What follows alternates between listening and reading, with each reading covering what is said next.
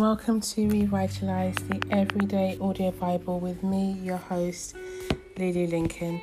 I'm actually recording this live, non scripted, much later than I usually do. Um, so I'd like to thank you for tuning in and for listening and sharing with your friends and family. Today we'll be reading from Genesis 35, Psalm 35, and Mark chapter 7. Let's pray. Heavenly Father, I thank you that um, no matter how we feel, you do not change. And even in our tiredness, our exhaustion, our fatigue, our grieving, our laughing, our crying, our expectations met and unmet, ah, success and failure, you are God and you are with us. And I thank you so much for your love towards me today and to those who are listening. Father, you are kind to all those who know and trust you, and you're even kind to those that don't. Have your way in me today, Holy Spirit, and um, help me to stay the course. In Jesus' name, Amen. Genesis 35 God spoke to Jacob Go back to Bethel Stay there and build an altar to God who revealed himself to you when you were running for your life from your brother Esau. Jacob told his family and all those who lived with him Throw out all the alien gods which you have. Take a good bath and put on clean clothes. We're going to Bethel. I'm going to build an altar there to God who answered me when I was in trouble and has stuck with me everywhere I've gone since. They turned over to Jacob all the alien gods they'd been holding on to, along with their lucky charm earrings. Jacob buried them under the oak tree in Shechem. Then they set out. A paralyzing fear descending descended on all the surrounding villages, so that they were unable to pursue the sons of Jacob. Jacob and his company arrived at Luz, that is Bethel, in the land of Canaan. He built an altar there and named it El Bethel, God of Bethel, because that's where God revealed himself to him when he was running from his brother. And that's when Rebecca's nurse, Deborah, died. She was buried just below Bethel under the oak tree. It was named Allon Bachuth, Weeping Oak. God revealed himself once again to Jacob after he had come back from Paddan Aram and blessed him. Your name, your name is Jacob, Heel, but that's your name no longer. From now on, your name is Israel, God wrestler. God continued, I am the strong God. Have children, flourish. A nation, a whole company of nations will come from you.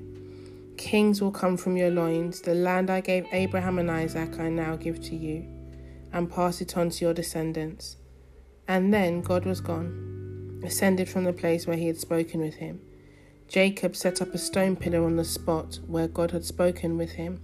He poured a drink offering on it and anointed it with oil. Jacob dedicated the place where God had spoken with him, Bethel, God's house. They left Bethel. They were still quite a ways from Ephrath when Rachel went into labor, hard labor, when her labor pains were at her worst. The midwife said to her, Don't be afraid, you have another boy. And with her last breath, for she was now dying. She named him Benoni, son of my pain, but his father named him Benjamin, son of good fortune. Rachel died and was buried on the road to Ephrath, that is Bethlehem. Jacob set up a pillar to mark her grave. It is still here today, Rachel's gravestone. Israel kept on his way and set up camp at Migdal Eder. While Israel was living in that region, Reuben went and slept with his father's concubine, Bilhah, and Israel heard of what he did. There were twelve sons of Jacob. The sons by Leah, Reuben, Reuben, Jacob's firstborn, Simeon, Levi, Judah, Issachar, and Zebulun. The sons by Rachel, Joseph, Benjamin. The sons by Bilhah, Rachel's maid, Dan, Naphtali. The sons by Zilpah, Leah's maid, Gad, Asher. These were Jacob's sons, born to him in Paddan Aram. Finally, Jacob made it back home to his father Isaac at Mamre and Kiriath Arba, the present day Hebron, where Abraham and Isaac lived. Isaac breathed his last and died, an old man full of his years. He was buried with his family by his sons Esau and Jacob.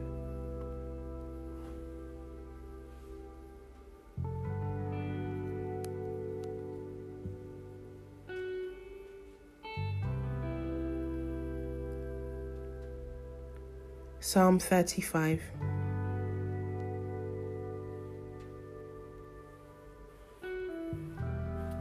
Harass these hecklers, God. Punch these bullies in the nose. Grab a weapon, anything at hand, stand up for me. Get ready to throw the spear, aim the javelin at the people who are out to get me. Reassure me and let me hear you say, I'll save you. When those thugs try to knife me in the back, Make them look foolish, frustrate all those who are plotting my downfall. Make them like a cinders, make them like cinders in a high wind, with God's angel working the bellows. Make their road lightless and mud slick, with God's angel on their tails. Out of sheer cussedness, they set a trap to catch me. For no reason, they dug a ditch to stop me. Surprise them with your ambush, catch them in the very trap they set, the disaster they planned for me but let me run loose and free, celebrating God's great work, every bone in my body laughing, singing, God, there's no one like you. You put down and out on their feet and protect the unprotected from bullies. Hostile accusers appear out of nowhere. They stand up and badger me. They pay me back misery for mercy, leaving my soul empty. And when they were sick, I dressed in black. Instead of eating, I prayed. My prayers were like lead in my gut like I'd lost my best friend. My brother, I paced distraught as a motherless child, hunched and heavy hearted. But when I was down, they threw a party. All the nameless riffraff of the town came, chanting insults about me like barbarians desecrating a shrine. They destroyed my reputation. God, how long are you going to stand there doing nothing? Save me from their brutalities. Everything I've got is being thrown to the lions. I will give you full credit. When everyone gathers for worship, when the people turn out in force, I will say my hallelujah. Don't let these liars, my enemies, have a party at my expense. Those who hate me for no reason, winking and rolling their eyes. No good is going to come from that crowd. They spend all their time cooking up gossip against those who mind their own business. They open their mouths in ugly grins, mocking, Ha ha, you thought you'd got away with it. We've caught you hands down. Don't you see what they're doing, God? You're not going to let them get away with it, are you? Not going to walk off without doing something, are you? Please get up, wake up, and tend to my case. My God, my Lord, my life is on the line. Do what you think is right, God, my God, but don't make me pay for their good time. Don't let them say to themselves, Ha ha, we got what we wanted. Don't let them say we've chewed him up and spit him out. Let those who are being hilarious at my expense be made to look ridiculous. Make them wear donkey's ears, pin them with a donkey's tail, who made themselves so high and mighty. But those who want the best for me, let them have the last word, a glad shout, and say over and over and over God is great. Everything works together for the good of his servant. I'll tell the world how great and good you are. I'll shout hallelujah all day, every day.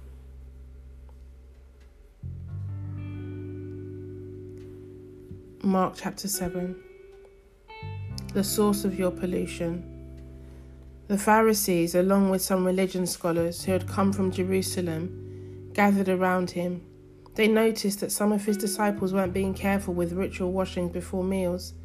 The Pharisees, Jews in general, in fact, would never eat a meal without going through the motions of ritual hand washing, with an especially vigorous scrubbing if they had just come from the market, to say nothing of the scorings they'd give the jugs and the pots and pans. The Pharisees and religion scholars asked, Why do your disciples flout the rules, showing up at meals without washing their hands? Jesus answered, Isaiah was right about frauds like you.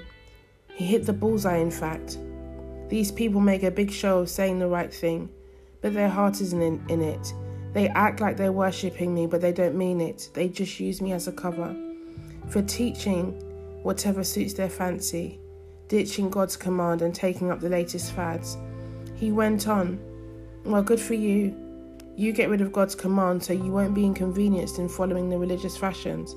Moses said, Respect your father and your mother, and anyone denouncing father or mother should be killed.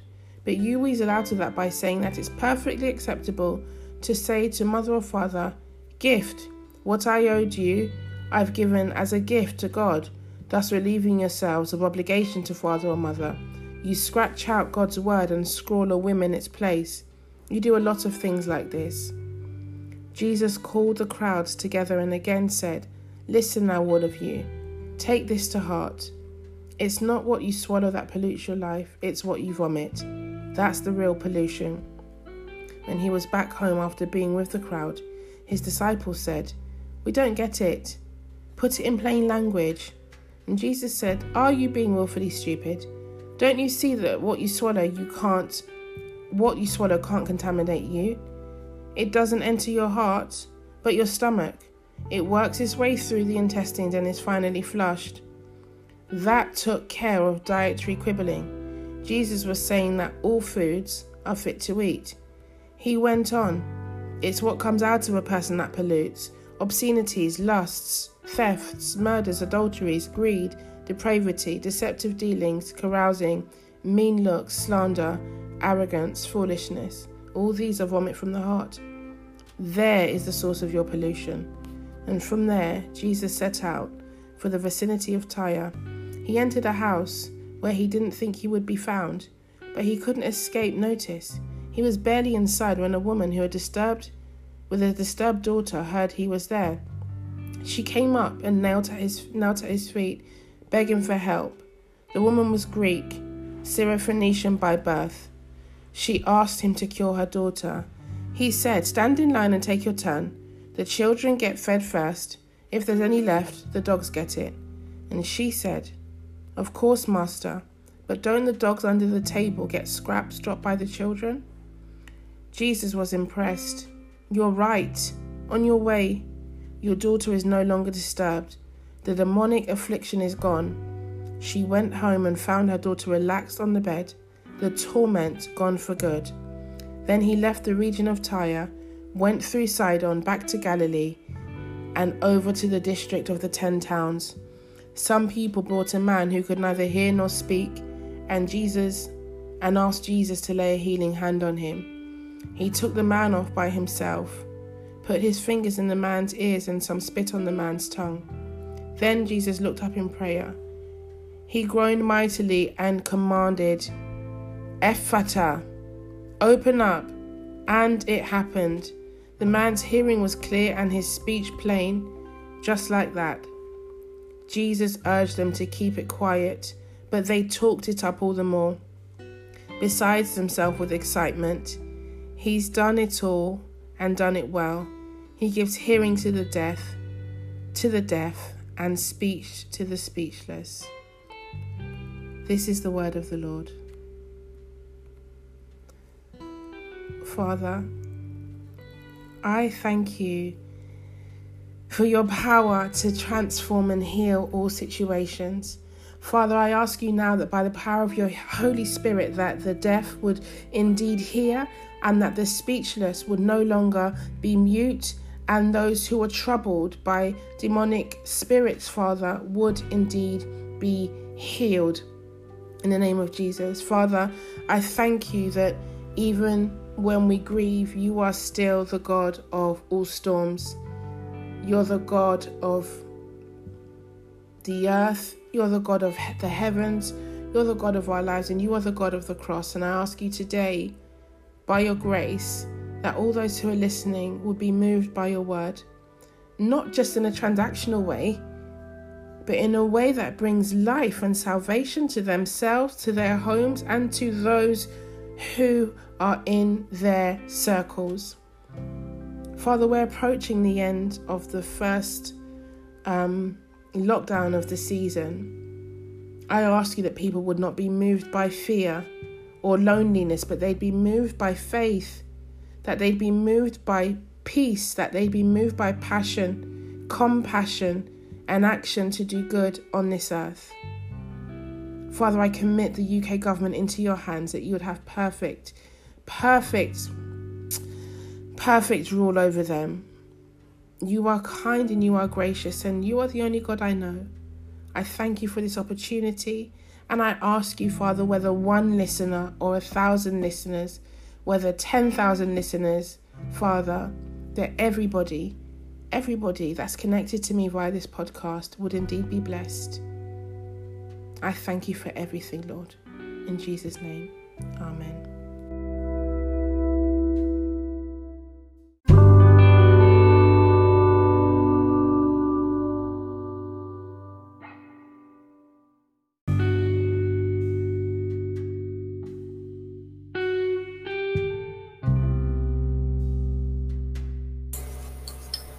Now I'm going to hand you over to Naya, who will lead you in a prayer of salvation. Please listen to each line and repeat um, after her. Thank you, Naya. Lord Jesus, thank you for giving your life for me and giving me and forgiving me of my sin, so I can have a personal relationship with you.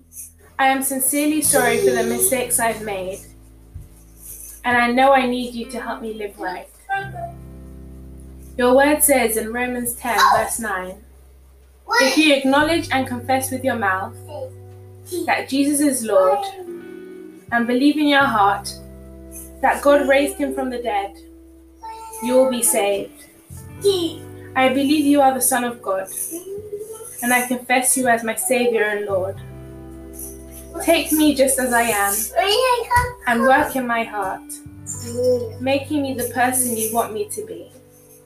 I want to live for you, Jesus, and I am so grateful to, grateful to you for giving me a fresh start in the new life with you today. I love you, Jesus. Amen. Amen. Thank you so much, Naya and Jaden. Now, if that was your first time praying the prayer of salvation, we would like to warmly welcome you into the family of God. It's the best decision that you'll ever make, and um, I would like to encourage you to join your local church online, read your Bible every single day, listen to music that glorifies God, surround yourself with um, other believers, like minded people, people proclaiming Jesus Christ as Lord. And just remember that you are absolutely loved and so valued, and you made the best decision today to follow Christ. Have a wonderful day. Bye-bye. Bye.